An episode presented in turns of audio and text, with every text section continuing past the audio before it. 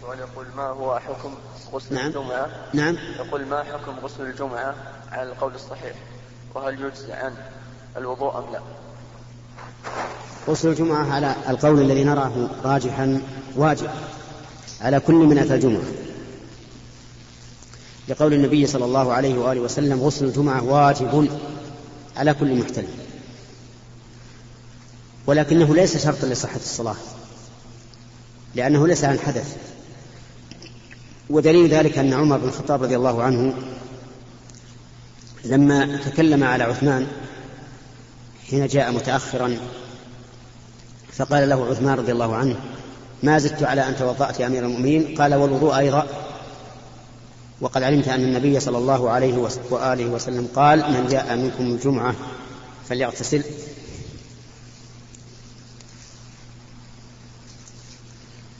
لكنه هل يجزئ عن الوضوء أو لا يجزئ؟ إن توضأ الإنسان قبله بنية رفع الحدث فقد حصل رفع الحدث بالوضوء. وإن لم يتوضأ فإنه لا يجزئ لأن هذا ليس عن حدث.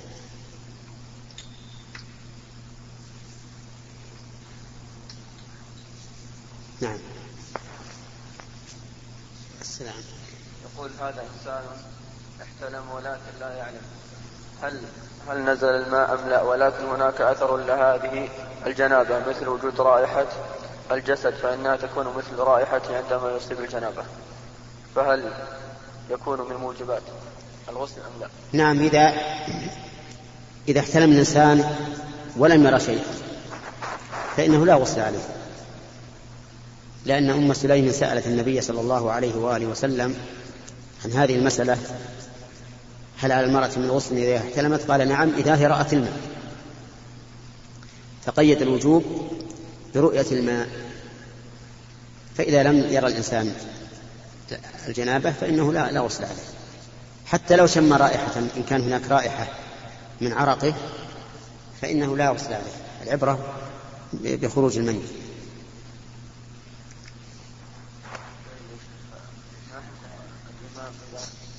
إذا نقض بالتشهد إذا إذا نقض الإمام الوضوء.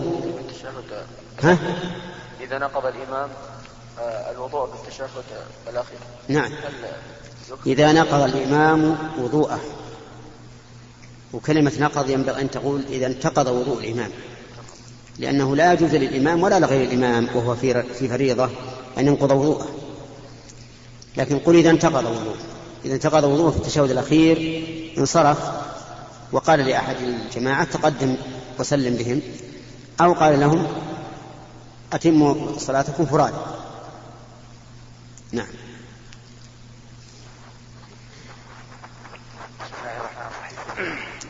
الأخ محمد صب لنا الشاهي وبدأ باليسار لكن عفى الله عنه.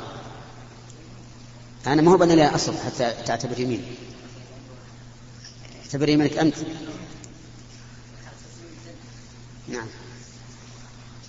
أولا أشهدك أنني أحبك في الله أحبك الله الذي أحببتنا فيه. جزاك الله خير. وجعلنا جميعا من أحبابه. ما رأي فضيلتكم في رمي جمار أيام التشريق الثلاثة في اليوم الثالث عشر؟ يعني جمعها في, في جمعوها رأيي أن جمعها في, في اليوم الأخير لا يجوز إلا لعذر. لأن النبي صلى الله عليه وآله وسلم رماها كل يوم. وقال خذوا عني مناسككم ولم يرخص في الجمع إلا للرعاة أن يرموا يوما ويدعوا يوما لأنهم معذورون لأنهم في إبلهم.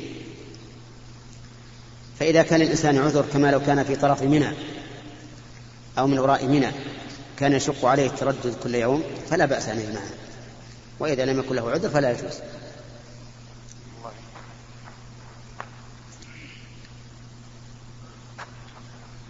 الله الرحمن الرحيم. الحج الماضي يا شيخ صارت الحملة في الساعة الحادية عشر من اليوم الثاني إلى عرفة. فتوقفت السيارات في الساعة الثانية عشر. فما سارت في الانصراف إلى مزدلفة إلا في الثانية في الساعة الثانية عشر ليلا فما أدرك هؤلاء الحجاج؟ لا ما, ما فهمت أول سؤال.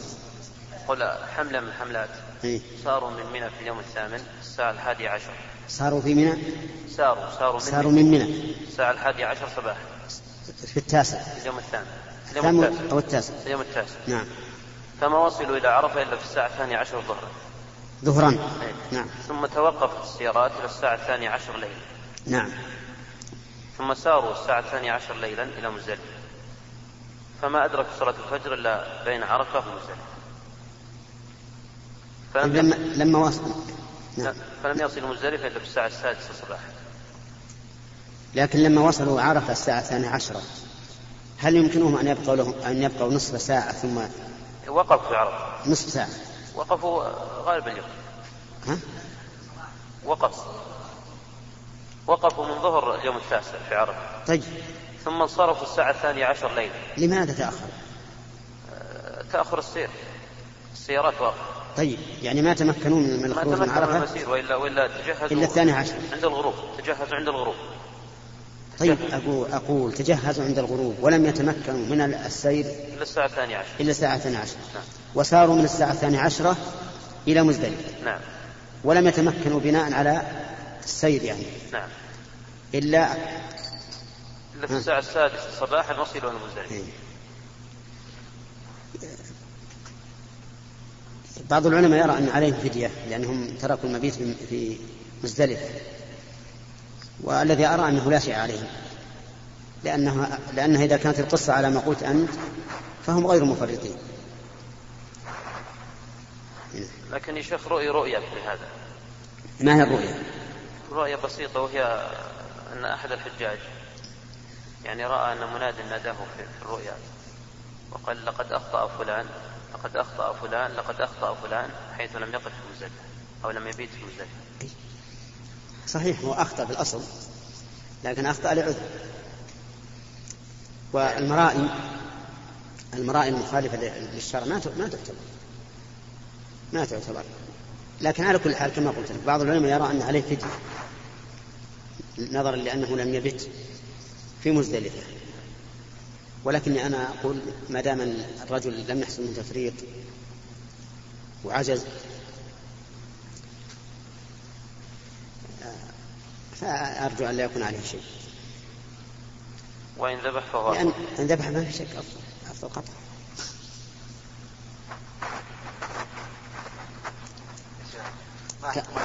كأنه مر يا محمد مر لأن من المر كان- شوف الثاني كان أحسن. يحكم الاسراف في الوضوء يا شيخ. إيش؟ الاسراف في الوضوء. الإسراف في الوضوء ما يجوز. عن سهوة يا شيخ. سهوا؟ هذا خمس مرات.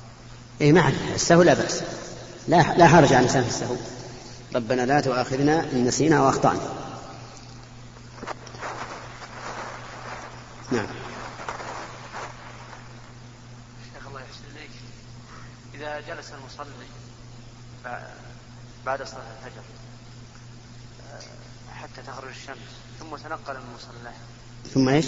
تنقل من المصلى الذي صلى فيه هل تكتب له أجر حجه وعمره؟ يعني إذا إذا جلس آه، الإنسان في مصلاه ينتظر طلوع الشمس ثم يصلي ركعتين لكنه قام من مكانه إلى مكان آخر لاستماع ذكر أو ينشط نفسه عن النوم فلا بأس إن شاء الله المصلى واحد أقول هذا كله مصلى للإنسان. شيخ الله يحسن إليك هذا في آلة نعم. أي أقول يا شيخ فيه يقول ارفع صوتك. في آلة اسمها الدش يا شيخنا. أي نعم. فيها آلة اسمها الدش. تدش عن على الإنسان عند الاغتسال. هذه تدش المو... برامج يا شيخ على التلفزيون. غير ما يبل ترشش كذا؟ أي نعم. ف- فسرها هذا الدش هذه إذا كان دش جديد ما ثاني فسره. هذا مثل القمر الصناعي يا شيخ ولكنه صغير. ويجذب الإذاعات آه، خارجية. فما حكم اقتناؤه؟ فما حكم إيش؟ اقتناؤه للبيوت. إيه. اقتناء الدش ال شو يسمونها؟ أو الإريال أو الأنتل كما يقول العامة أيضا. على حد سواء. الكلام ما الذي يطلب بهذا الدش أو بهذا الأرجل أو الأنتل قد يكون إنسان عنده مثل علم يطلب العلم في علوم التكنولوجيا أو غيرها من المعلومات وينشر في الإذاعات الخارجية ما لا ينشر عندنا من هذه المعلومات. فيريد أن يتعلم. فهذا لا بأس لكن الغالب أن هذا الدش والأريل والتلفزيون الغالب فيها أنها مآثم. والخير الذي فيها إن كان يعني فيها خير يمكن عشرة في المئة. ولهذا ننصح كل إنسان أن لا يجعل في بيته لا تلفزيون ولا دش ولا أريل ولا غيره. يتجنب هذا. السلام أسلم. السلام أسلم. نعم. الأخبار لا بأس بها ما فيها شيء. ما نرى فيها شيء. لا نرى فيها شيئا لكن لكن السلامة منه أسلم. إذا كان إذا كان الأخبار ترافقها الموسيقى فهي من جنس الخمر. فيها منافع وفيها مآثم فتكون حراما. لأن الحرام إذا اختلط بالحلال على وجه لا تمييز بينهما وجب الاجتماع. كما هي القاعدة عند الفقهاء إذا اجتمع حاضر ومبيح ولم يمكن الفصل بينهما غلب جانب الحظر. ها؟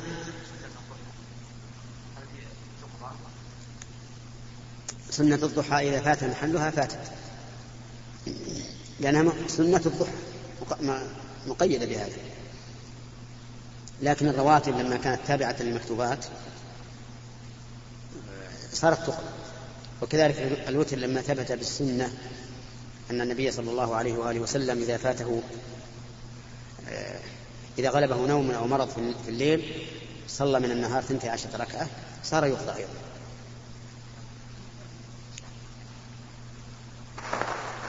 نعم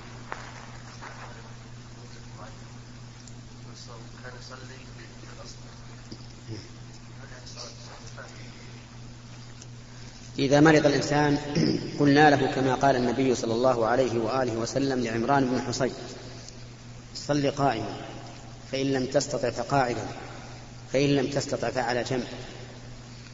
وأمره بالإيماء بالرأس. أما الإيماء بالأصبع فلا أعلم قائلا به من العلماء ولا فيه سنة أيضا. فهو عبث يعني حركة مكروهة لأنها ليست بسنة ولا مشروعة. وأما الحركة بالعين أو الإشارة بالعين فقد قال بها بعض العلماء قال إذا لم يستطع برأسه أو ما بعينه فيغمض قليلا للركوع ثم أكثر بالسجود وأما الإصبع فبناء على أنه اشتهر عند العامة فيكون الفاعل جاهلا ولا شيء عليه ليس عليه إعادة. ما لا يعيد صلاته لكن يجب على طلبة العلم إذا اشتهر عند العامة ما ليس بمشروع أن يكرس جهوده في التنبيه عليه. لأن العامة يريدون الحق لكنهم جهال. فإذا سكت عن هذه الأشياء بقيت على ما هي عليه. لكن إذا نشرت في المجالس في الخطب في المواعظ في المحاضرات نفع نفع الله بها.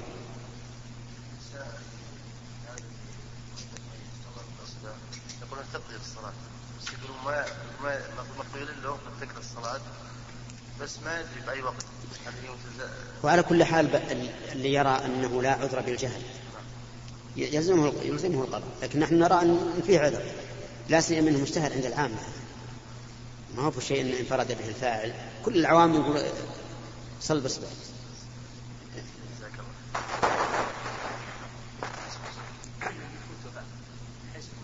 نعم.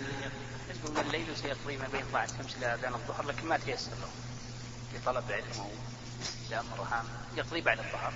يقضيها إذا فاته صلاة الليل يقضيها ولو بعد الظهر ما في من نام عن صلاة نسيها فليصليها إذا ذكر. بالنسبة لقوله تعالى الذين يلون من النساء. ها؟ العيلة للذين يلون من النساء. أي نعم. أربعة أشهر. يعني إذا وضع الزوجة عند أهلها إذا تعبت يضعها عند أهلها أربعة أشهر. إيش؟ يعني معنى الآية يؤدبها بأن يضعها عند أهلها أربعة. أشهر لا لا لا. معنى الآية أن الذين يؤلون من نسائهم أن الرجل إذا حلف أن لا يتزوج أن لا يطع امرأته يعطى مهلة أربعة أشهر. فإما أن يطأ وإما أن يطلق. لكن لو يريد أن يأدبها يا شيخ ويضعها ما يأدبها بهذا ما يأدبها بأربعة أشهر. يعني تعب مشكلته. له أن يؤدبها بشهر مثل ما فعل الرسول عليه الصلاة والسلام. لكن هل يأتم ثلاث شهور؟ ما دام تأديبا فلا بأس. لكن أربعة أشهر فما يفوق لا. طيب قول القائل بعضها. أن الإنسان لابد يكون بقلبه يقين يخرج يقينا على ذات الله ويخرج اليقين الفاسد. كيف؟ هذا من الوجودية يا شيخ؟ يعني اليقين ادخال اليقين في القلب إيه؟ على ذات الله وإخراج اليقين الفاسد. هل يكون هذا من عقيدة الوجودية؟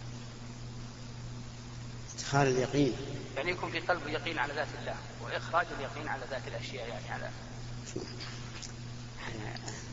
أقول القائل بأنك تتيقن ذات الله ولا, ولا تتيقن غيره؟ هذا مجنون. لا ما فهمت السؤال. يعني كيف يكون في قلب الإنسان يعني بعض نسمع العباره في الدعوه انه يكون في قلب الإنسان يقين على ذات الله يتيقن إن الله سبحانه وتعالى يعني موجود. المعز والمذل. لا لا. ها؟ المعز والمذل والمعطي والقابض. وليس يقين على ذات الأشياء يعني على المسؤولين أو على المال أو على قل التوكل جزاك الله خير. هذا ما يسمى اليقين يسمى التوكل. فلا شك إن الإنسان يجب أن يجعل توكله على الله. وعلى الله فتوكلوا إن كنتم مؤمنين. وأن, وأن يجعل ما سوى الله مجرد سبب فالإنسان لا شك أن يعتمد على راتبه ولهذا يستقرض على راتبه ويشتري الأشياء مؤجلة على راتبه. نعم.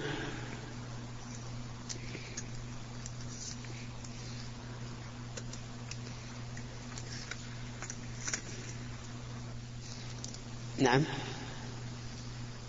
ولكن لا لا يعني ذلك أنه يعتمد على هذا كما يعتمد على الله بل بل يعتقد بأن هذا سبب من الأسباب.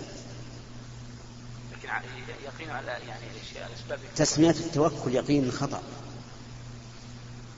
وأخشى أن يكون هذا من كلمات الصوفية أو ما أشبهه. التوكل غير اليقين. التوكل يعتمد الإنسان على الله. أما اليقين فهو يتيقن وجود الشيء.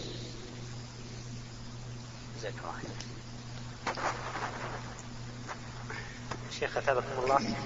تعزية النساء للنساء بما فيها من أن النساء أضعف من الرجال في حث المرأة أو الرجل على الاحتساب والصبر. وبما فيها من قد يكون فيها تبرج وخروجا آه، أمام الرجال. فأيهما الأفضل؟ أن تخرج النساء لتعزي النساء وتعزي الرجال أم الأفضل لها أن تبقى في بيتها؟ أن تبقى من؟ المرأة المعزية نعم. على كل حال أولا يجب أن نعرف أن العزاء ليس تهنئة حتى يجتمع الناس عليه ويسهرون وربما يوقدون الأنوار وتجد المسكن كأنه في حفلة زواج كما شاهدنا في بعض البلدان كما نسمع أيضا العزاء المقصود به تقوية المصاب على الصبر. وتقوية المصاب على الصبر لا يكون في الأمور الظاهرية هذه والحسية. يكون بتذكيره باليقين بأن ما أصابه لم يكن ليخطئه وما أخطأه لم يكن ليصيبه وأن هذا من عند الله. وكما عز النبي صلى الله عليه وآله وسلم بعض بناته حين قال للرسول الذي أرسله إليها بعد أن أرسلته إليه قال مرها فلتصبر ولتحتسب فإن الله ما أخذ وله ما أعطى وكل شيء عنده بأجل مسمى. هذا العزم فليس المقصود إظهار الفرح لنطرد الحزن. ما هو صحيح. هذه تعزية حسية فقط أو ظاهرية ما تعطي القلب يقينا وإنابة إلى الله ورجوعا إليه. التعزية أن نقول للرجل الذي غناه مصاب يا أخي اصبر احتسب هذه الدنيا والملك لله له ما أخذ له ما أعطى وكل شيء مقدر بأجل لا لا يتقدم ولا يتأخر. وننصرف. فأصل هذا الاجتماع الذي أشرت إليه أصله غير مشروع. بل كانوا يعدون الاجتماع إلى أهل الميت وصنع الطعام من النياحة. والنياحة من كبائر الذنوب. أين؟ نعم. لكن لو طلبت شيخ أم أو زوجة أو أخت من أخ أن يوصلها إلى إلى أهل الميت هل أن ينصحها بالبقاء أو يلبي رغبتها؟ الأفضل. إذا كان أهل الميت أقارب بحيث إذا لم تأتوا تعزونهم صار في نفوسهم شيء. يذهب بها خمس دقائق ويقول لهم امشي. ارجع هنا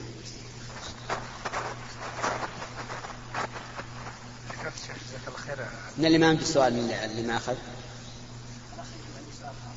خاصة جدا جزاك الله خير انت اللي صبت هواه انك عكست السنة نعم. هل إذا أراد يصب القهوة يبدأ رئيس المجلس ويأخذ يمينه؟ هو أي نعم نعم. هذه السنة. السنة اذا اذا إذا أعطى كبير القوم يأخذ بيمينه هو. بيمين الفاعل. إيه هو اللي هو اللي بيفعل الآن. هو اللي نعكس لا هذا إذا كان مثلا إذا اعطاني الإناء. إذا اعطاني اناء ولنفرض إناء من لبن. وشربت أنا ولا اخذه مني. اعطي الله علي منه وإذا اخذه فليعطي إذا اخذه يعطيني علي منه سؤال جزاك الله خير. هل يجوز ذبح الأضحية في بلد غير في بلد غير بلد المضحي مثل مشروع الأضاحي في أفريقيا.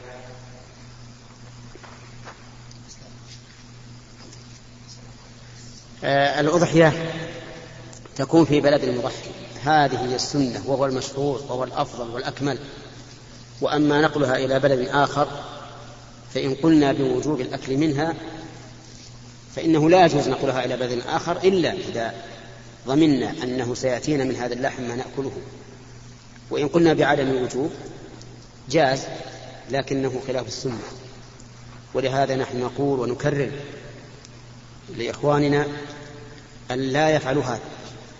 يعني أن لا أن لا يبعثوا بضحاياهم إلى الخارج بل يضحون في بيوتهم وبين أهليهم حتى تظهر هذه الشعيرة ويعرفها الصغار عن الكبار. وأما أن ترسل دراهم تذبح هناك ما يعلم عنها. وإذا كان يريد نفع إخوانه في البلاد الأخرى يرسل إليهم دراهم. قد تكون الدراهم أنفع لهم من اللحم. نعم. أحسن الله ما حكم الكعب؟ الكعب؟ الكعب اللباس المشهور عند النساء. لباس مشهور عند النساء ولكن اشرحه لنا. هو يشبه الدرع.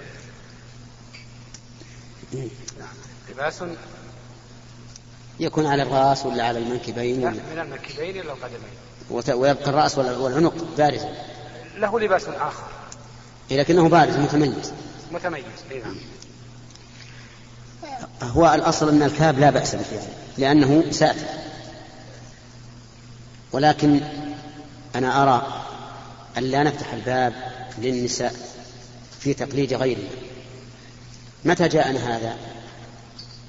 إلا حين جاء الناس إلينا أو ذهبنا إليه فكوننا نتلقف عادات غيرنا التي ليس فيها مزية نافعة عن عاداتنا أمر يجعل الإنسان دائما في التبعية ودائما ذنبا لغيره.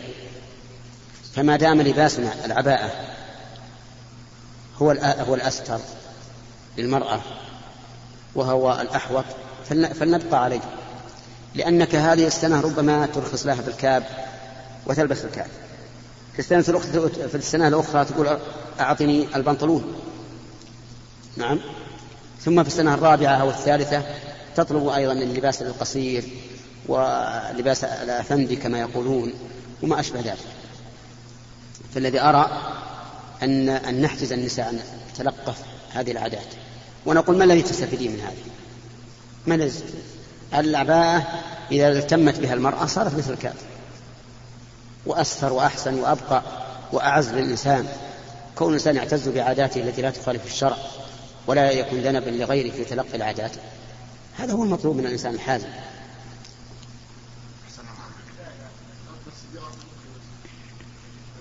ما في تعليقات ولا أسئلة السؤال لواحد. بس.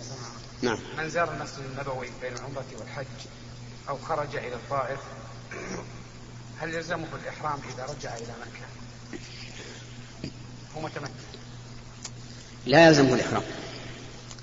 يعني إذا أدى المتمتع العمرة وخرج من مكة إلى الطائف أو إلى جدة أو إلى المدينة ثم رجع فإنه لازم الإحرام بالحج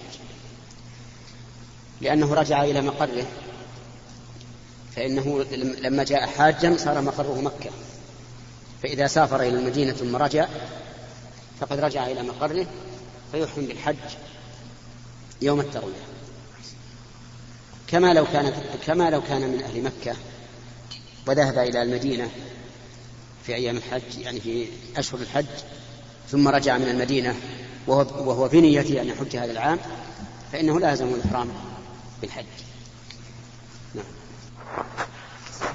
طيب هذا. امرأة أصابها الحيض ولم تطف طواف الإفاضة ويشق عليها البقاء في مكة هل ترجع إلى بلدها وهو خارج المواقيت فإذا طهرت رجعت إلى مكة لتطوف طواف الإفاضة؟ نعم.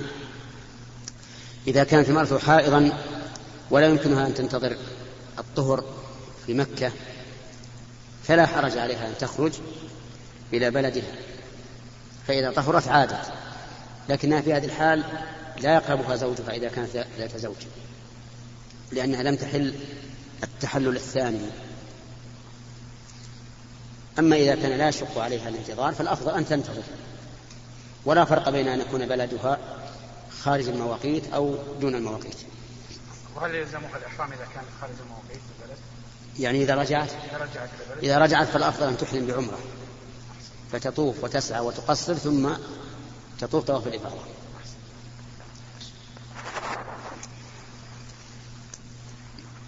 نذر شخص أن يذبح كبش وعينه فمات الكبش المعين دون تفريط منه فهل يلزمه مات؟ نعم فهل يلزمه ذلك؟ إذا عين الإنسان الأضحية عينها ثم ماتت بغير تفريط منه ولا تعدي فلا شيء عليه. إلا إذا كانت مندورة يعني قد نذر أضحية فعليه أن يوفي بنذره أما إذا كانت قد لم تجب إلا بالتعيين ثم ماتت بلا تفريط منه فلا شيء عليه. أتى شخص المسجد بعد صلاة العصر هل يجوز لمن صلى العصر مع الإمام أن يصلي معه حيث أن هذا الوقت وقت نهي؟ إي نعم. إذا دخل الإنسان المسجد بعد صلاة العصر وقام معه أحد ليتصدق عليه بهذه الصلاة حتى تكون جماعة فلا حرج. لأن القول الراجح أن الصلاة التي لها سبب ليس عنها نهي لا بعد العصر ولا بعد الفجر. والنهي إنما هو عن شخص أراد أن يتنفل هكذا مطلقا. هذا هو الذي لا يجوز في أيام النهي في أوقات النهي نعم. إذا كان الشخص لديه عمال في المحل إيش؟ إذا كان للتاجر لديه عمال في المحل المؤسسة براتب قدره 600 ريال لكل واحد لكل واحد فهل يجوز التاجر أن يعطيهم زكاة مالي؟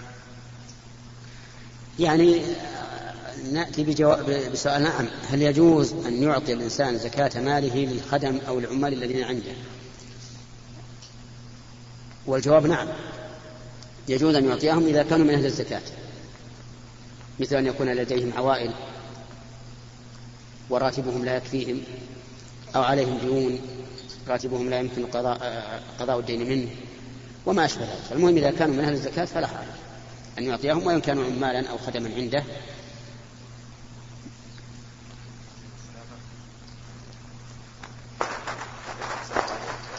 الزكاة هل تجوز أن تدفع للأقارب؟ الزكاة. أي نعم. تدفع للأقارب. ودفعها للأقارب أفضل من دفع يعني تدفع الزكاة للأقارب ودفعها للأقارب أفضل من دفعها للآباء. إلا من وجبت عليك نفقته. فإنه لا يجوز أن تعطيه من الزكاة لسداد نفقته لأنك إذا أعطيته ذلك وفرت على نفسك النفقة التي كانت واجبة لهذا الشخص. ولهذا نقول يجوز قضاء دين القريب ولو وجبت نفقته عليك فتنفق عليه وتقضي دينه من زكاتك لأن دين القريب لا يلزمك قضاؤه حتى لو كان الأب فلو أراد الابن أن يقضي دينا على أبيه وأبوه لا يستطيع قضاءه فقضاه الابن من زكاته فلا حرج. نعم. الأخت إذا كانت ذات زوج نعم. الأخت إذا كانت ذات زوج وهي فقيرة هل تجب النفقة عليه؟ الأخت إذا كانت ذات زوج. وهي فقيرة. وهي فقيرة. وزوجها؟ زوجها فقير. وزوجها فقير. فلا بأس أن يعطيها من, زكاة من زكاته. ولا تجب عليه النفقة نفقتها لا تجب عليه؟ هي الأصل أنها على الزوج لكن الزوج غير قادر عليها فينفق عليه شخص سؤال ثاني. إذا الإنسان إذا أصابته جنابة واغتسل هل يجب عليه يتوضأ بعد الاغتسال؟ لا يجب. إذا كان على الإنسان جنابة واغتسل كفاه الاغتسال عن الوضوء. ولو لم ينوي وإن لم وإن لم ينوي. لأن لقوله تعالى وإن كنتم جنبا فاطهروا. ولكن يلاحظ أنه لا بد من من المضمضة والإستنشاق. في الغسل؟ في الغسل نعم. في غسل الجنابة بسم الله الرحمن الرحيم. نويت العمرة لطفل صغير ثم تحلل ولم يأتي بالعمرة فهل علي ذنب؟ ألم تسأل مثل هذا السؤال قبل قليل؟ هذا كان بالنسبة للحج. كل واحد الصغير غير مكلف. الصغير غير مكلف. فإذا تحلل في أثناء الإحرام فليتحلل وقلت لك قاعدة قبل قليل. قلت لك ما جاءك من الصغير فاقبله وما تركه فلا تطالبه. به جزاك الله خير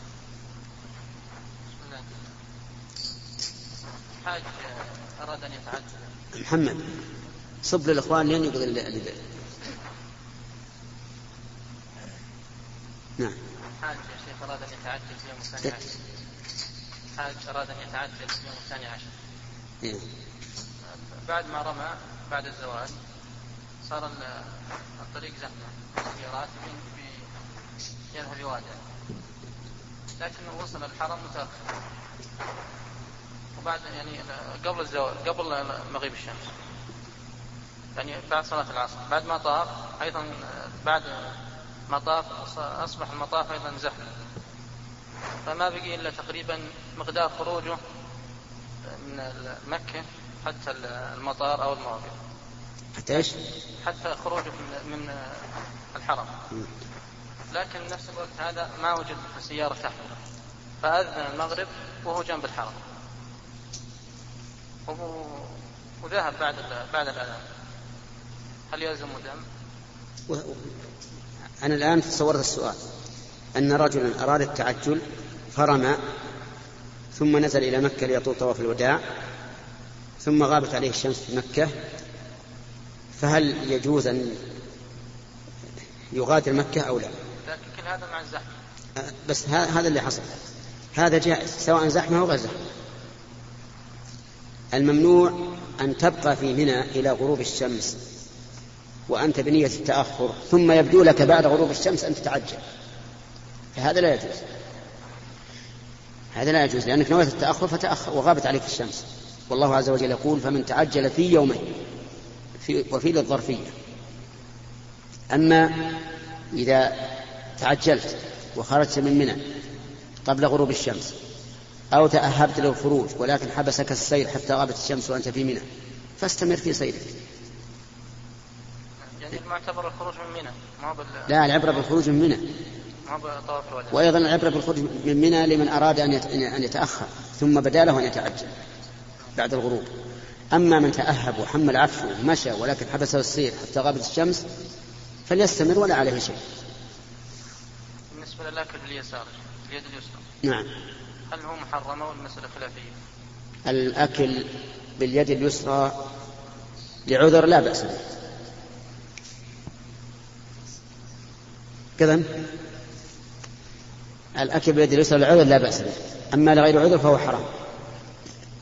لأن النبي صلى الله عليه وآله وسلم نهى عنه وقال إن الشيطان يأكل بشماله ويشرب بشماله. وقد قال الله تعالى يا أيها الذين آمنوا لا تتبعوا خطوات الشيطان. ومن يتبع خطوات الشيطان فإنه يأمر بالفحشاء والمنكر. ثم إن الشيطان يفرح. يفرح إذا أكلت بيساره. لأنك تكون متبعا له مخالفا للرسول عليه الصلاة والسلام. تصور المسألة من هي إذا أكلت باليسار أو شربت باليسار فرح الشيطان. فرحا أكبر من كونه فعلا. يفرح بأنك وافقته وخالفت. من؟ الرسول عليه الصلاة والسلام. خالفته في هديه القول والفعل. فالمسألة ما هي هينة. ولهذا يجب على طلبة العلم أن ينبهوا العامة إلى هذا. كثير من الناس عند الأكل نجدهم يشربون باليسار. يقول والله نخشى أن نوسخ الكاس. الكاس أصبحت أكثر الكيسان الآن. ها؟ أوراق ما يشربها بعدك. خلها تتلوث. ثم أنه يمكن أن تمسك حتى لو كان من الزجاج. يمكن تمسكها في أسفلها. في أسفلها بين بين السبابة والإبهام. وتشرب. ثم قدر إنه ما أمك ولا هذا ولا ت... وإذا تلوثت فتوصل ما هي مشكله لأن ما دام ما دام عرفت إني حرام وأني أكسب اثما بالشرب بها فهو فالحرام لا يجوز إلا للضرورة.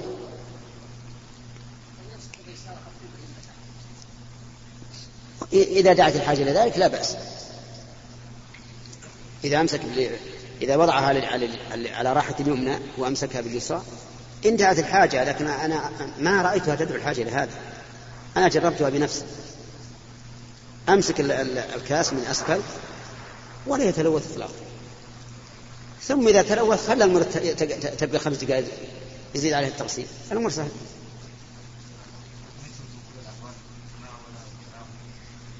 وكذلك الأخذ والإعطاء بالشمال هذا أيضا خلاف السنة وقد نهي عنه. لكن هل في قول العلماء أنه جائز؟ ها؟ هل في قول بعض العلماء جواز؟ بعض العلماء يرى الكراهة. ولكن يا أخي أنا بنصحك أنت وغيرك إذا قال النبي صلى الله عليه وآله وسلم قولا لا تقول قال بعض العلماء. العلماء يخطئون في الفهم. إن بلغهم الدليل قد يخطئون في الفهم. وقد لا يبلغهم الدليل. ربما يكون الدليل خفيا. ألم يخفى على الصحابة كلهم حديث الطاعون؟ أما تعلم عنه. حديث الطاعون لما أقبل عمر على الشام قيل له إن الشام فيه طاعون. فوقف. وجعل يشاور الصحابة. ويأتي بالمهاجرين والأنصار ويشاورهم على كلهم على حدة. وكلهم ما علموا بالحديث. لكن ولله الحمد وفقهم الله للصواب. أن أن يكون الرجوع دون القدوم وكان عبد الرحمن بن عوف رضي الله عنه هو الذي روى الحديث لكنه في حاجة غائبا. فجاء فحدثهم بهذا. حدثهم بهذا الحديث. كل الصحابة أخف عليهم الحديث مع العلم بأن بأنهم محصورون. كيف عاد بعد انتشار الأمة؟ فالعلماء ما لا ينبغي أن نعارض كلام الرسول عليه الصلاة والسلام بقوله هل في خلاف؟ ألم يقل بعض العلماء بكذا؟ إذا كان الرسول قال لنا الكلام لا يأكل أحدكم بشماله ولا يشرب بشماله فإن الشيطان يشرب بشمال يأكل بشماله ويشرب بشماله. انتهى الموضوع. لو خيرت أي مؤمن أتحب هدي الرسول أم أم غواية الشيطان؟ ماذا يقول؟ هدي الرسول. لكن يا شيخ بعض الناس ينسبون إلى بعض العلماء عدم التحليل ولو نسبوا يا أخي. يعني. لا لو نسبوا أقول أقول اتق الله. ابن عباس رضي الله عنه يقول أو يوشك أن تنزل عليكم حجارة من السماء. أقول قال رسول الله وتقولون قال أبو بكر وعمر. ومن العلماء عند أبي بكر وعمر؟ وقد قال فيهم الرسول عليه الصلاة والسلام إن يطيعوا أبا بكر وعمر يرشدوا وقال اقتدوا بالذين من بعد أبي بكر وعمر. منصوص على الأخذ برأيهما فإذا كان أبو بكر وعمر إذا إذا خالف الرسول وأخذنا بقولهما يوشك أن تنزل لنا حجارة من السماء. كيف هذا الغير؟ ولذلك أنا حقيقة يؤلمني جدا إذا قال قائل مثلا عندما أقول له قال الرسول كذا وكذا قال هما باختلاف. سبحان الله. المخالف قد يكون معذورا الذي خالف النص لتأويله أو أو عدم علمه لكن أنا غير معذور. وليس إذا عذر المتبوع يعذر التابع. هنا.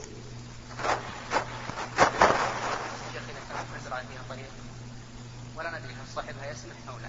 هل الإنسان يمر منها؟ إذا كان طريقا تقول فيها طريق بس قد يكون الناس يعني يحتاجون إذا إذا شاء وضع شبكا. إذا كان في طريق في مزرعة نسمعه. لأن صاحب المزرعة لو شاء لوضع شبكا ومنع الناس. أما أن تكون المزرعة قد أحيطت بشبك. تبي أنت مثلا تقمز الشبك هذا وتمشي مع مع هذا فهذا لا يجوز إلا برضا صاحب إلا برضا صاحبه آه، ذهبنا إلى الحج ورمينا يومين. في اليوم الثاني رمينا جمرات وزميلي اشار عليا ان يجوز بعد الساعة 12 بالليل من نفس اليوم أرمي لليوم التالي وأمشي. هل يجوز؟ يعني بقيت ليلة 13 آه، أيوه آه، رميت يوم يوم 11 11 و12 و12 وبعد الساعة 12 في الليل. في الليل رمينا آه، اليوم الثالث. أي ما يصلح. ما ما يصلح هذا. كان المفروض عليكم وأنتم تريدون التعجل أن تخرجوا من منى قبل غروب الشمس في اليوم الثاني عشر. آه. لك ده يوم جديد إذا 12 لا يصح. لا يصح. لا يصح. وعليكم الآن إذا كنتم موسرين على ما قال علماؤنا رحمهم الله أن يذبح كل واحد منكم فدية في مكة ويوزعها على الفقراء. هذا الكلام من ثلاث سنوات. آه، ما يخالف. يعني هو دين. هو دين عليكم فأوفوا به. لا قبل قبل الثاني عشر من الليل. لليوم اللي- لليوم الآتي يا شيخ بالنسبة للكعب الآن اللي ظهر منه أشياء ضيقة. نعم. هو مجرد ثوب ضيق على المرأة. بدأت تظهر من أشكال. فلو كيف الجواز؟ ما يقيد على مثل هذه الأشياء بلى. الكعب إذا إذا كان الذي ظهر منه الآن آه، ضيقا فهو يدخل في في حديث في حديث نساء كاسيات عاريات. لأن الضيق اللي يصف مقاطع البدن لا يجوز للمرأة. والحقيقة أن أنه ينبغي لنا نحن طلبة العلم أن نحذر من اتباع العادات التي لا تجلب لنا خيرا لماذا لا نعتز بعاداتنا؟ هل نحن إذا ذهبت المرأة منا إلى بلادهم مثلا وهي عليها العباءة هل هم يقتدون بنا؟ يلبسون عباءات؟ ما أظن هذا. كيف نحن نخضع لعاداتهم و وهم يعتزون أن يخضعوا لعاداتنا أما نعم إذا كانت عادات مفيدة أفيد من العادات التي عندنا فنعم المؤمن يريد يريد الفائدة إذا لم تكن في معصية الله. ثم إن ذل الإنسان أمام عادات الناس. يوجب أن تذل نفسه ولهذا ذكر ابن خلدون في مقدمته قال إن من العادات أنه لا يخضع أحد لاتباع أحد إلا إذا شعر بأنه أقل منه. لأن هذه هذه سنة الله.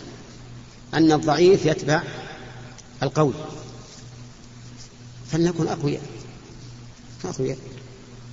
لكن الأخوة اللي كانوا في غير بلادهم يعني كان بداية التبرج أصعب الأشياء أن المرأة تركب العباءة ثم تخرج هكذا. حتى اللي لبس الكاب بعضهم تقول بقيت أيام وأسابيع وأنا ما أستطيع أن أنزعها وأنزل هذه الدرجة. وكأن خطوة إلى أي ما في شك. هو بارك الله فيك كل الانتقالات إلى العادات خطوة. خطوة. ولا ي... لا يغرك ظهر الحال الحاضرة. كلها خطوة. حتى أن مثلا إذا إذا تجد أول ما تلبس الكاب وتمشي في السوق كأنها عريانة. كأنها عريانة. لأنها ما ألفت هذا الشيء. ثم بعد ذلك يلين هذا الشيء في قلبها يلين ويلين ثم يكون درجة إلى إلى ما فوق.